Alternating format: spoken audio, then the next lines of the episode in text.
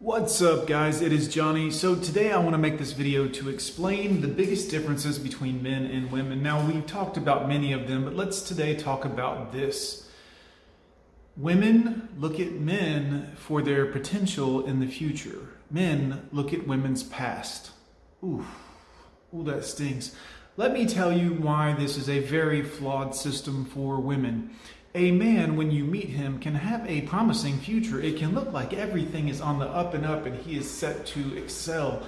But through a myriad of different road bumps and blocks and hiccups and things that can happen throughout a man's life, maybe a child, maybe a substance or whatever happens, that man's future could potentially not turn out the way that you think it will based on just life in general.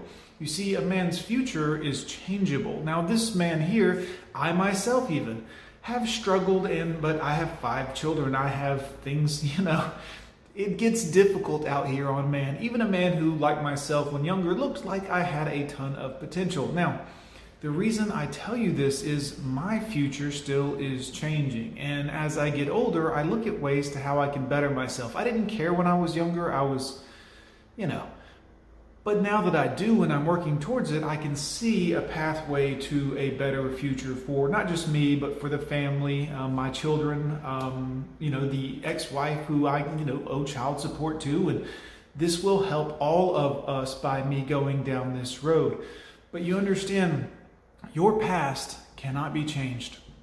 That is why men look at it the most because it is telling. It's not based on some future possibility of events, it's done. It's done. This is why men look at your past and your history with other men because it's very telling as to it's like if you go to a job and you have on your job application that you worked at company A for 4 days, company B for a week, company C for a year, company you know D for 2 months. That employer looks at that and is like, "Ooh, no, this ain't good at all. We're going to need somebody a little more long term stable at the job.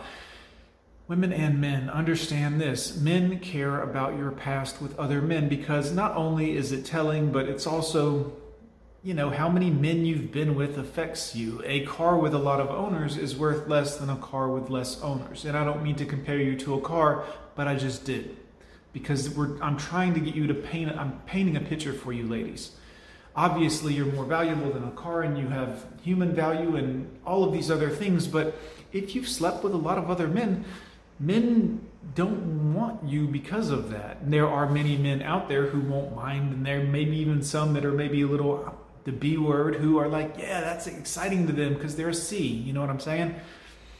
And that is also a man that you're not going to long term respect or like because at some point you'll own him, you'll lord over him, and you won't have any respect for him because of that. Trust me, I've seen it happen a thousand times. But, ladies, when you base uh, your thoughts on the possibility of a man's future and he doesn't live up to that future, that's not his fault. He was just living his life. You made the assumption that he would be something much bigger or better or whatever than he was when you met him when you claim to love him for who he was, right? But understand, men look at you because your past is not changeable. It's a proven track record of how a relationship with you is likely to go. So if you divorced a couple of baby daddies and ran them through the mud and talked bad about them, and he knows that that's going to be him next when you decide you're done with him. So this kind of it can be frustrating for both men and women because obviously we like different things. And whereas the woman looks at his future future potential earnings, he looks at her past philanderings, the men that she's been with, because it's telling to us.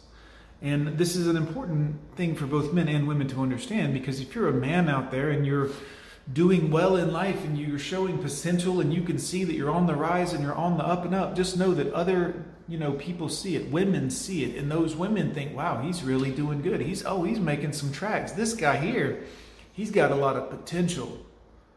Guys, don't let someone love you based off potential. And I say the word love extremely loosely. you want to be loved for who you are, what you are, who you, uh, you know, what you are, guys. I got together with a girl long, long, long time ago after my first divorce, and at the time I was living with mom still because I had gone through a divorce and been pretty much destroyed.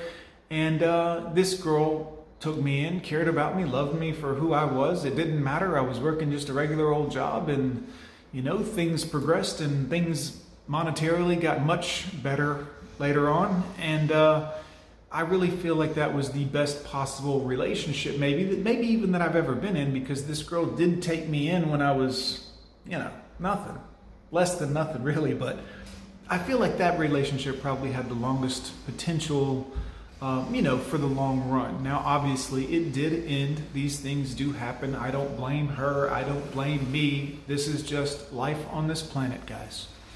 But in my personal opinion, it would have been the best potential relationship as far as love and long term happiness together. Maybe not financial stability all the time because like I said, life comes in waves. You might make 70,000 one year and 12,000 the next year.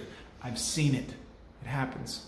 So, women, please understand that um, when you try to pick a man based on potential, this can backfire for you. And that's the important thing is you can invest a lot of your time and a lot of your pretty years um, with a man that you think is on the up and up and everything's going great and maybe he gets in a car wreck and gets disabled or whatever happens. Well when he doesn't have potential anymore or his potential isn't as high as it used to be or he's having a hard time are you going to leave him are you going to leave him because his financial potential didn't work out to be what you thought it was? If so you you might not have been the best catch for that man and you might not have actually loved him. You might have just been kind of you know using him. Maybe not at the time. Maybe some of you really loved this guy at the time but that decision based on potential typically doesn't work out well for either one of you. Unless of course he does become massively successful but if you divorce him later it was all for naught as far as he's concerned even though you might gain monetarily as a result of it. Um, guys, let me know what you think about this. Women, I'm curious to know what you think about this. Um, why do y'all pick men based on potential, earning potential, we'll call it? Because none of it's ever based on he might be a funny guy one day, or he might be a great chef one day, or why do you pick men based on their earning potential? I mean, you know why we pick women based off their past, or we look at their past and we don't want anything to do with a woman that has a long past record book. You know what I mean? You understand why that is. It's a direct reflection. Weed eaters. Put it in the comments. Guys, hit like, hit subscribe. I'm Gom John. I'll see you next time.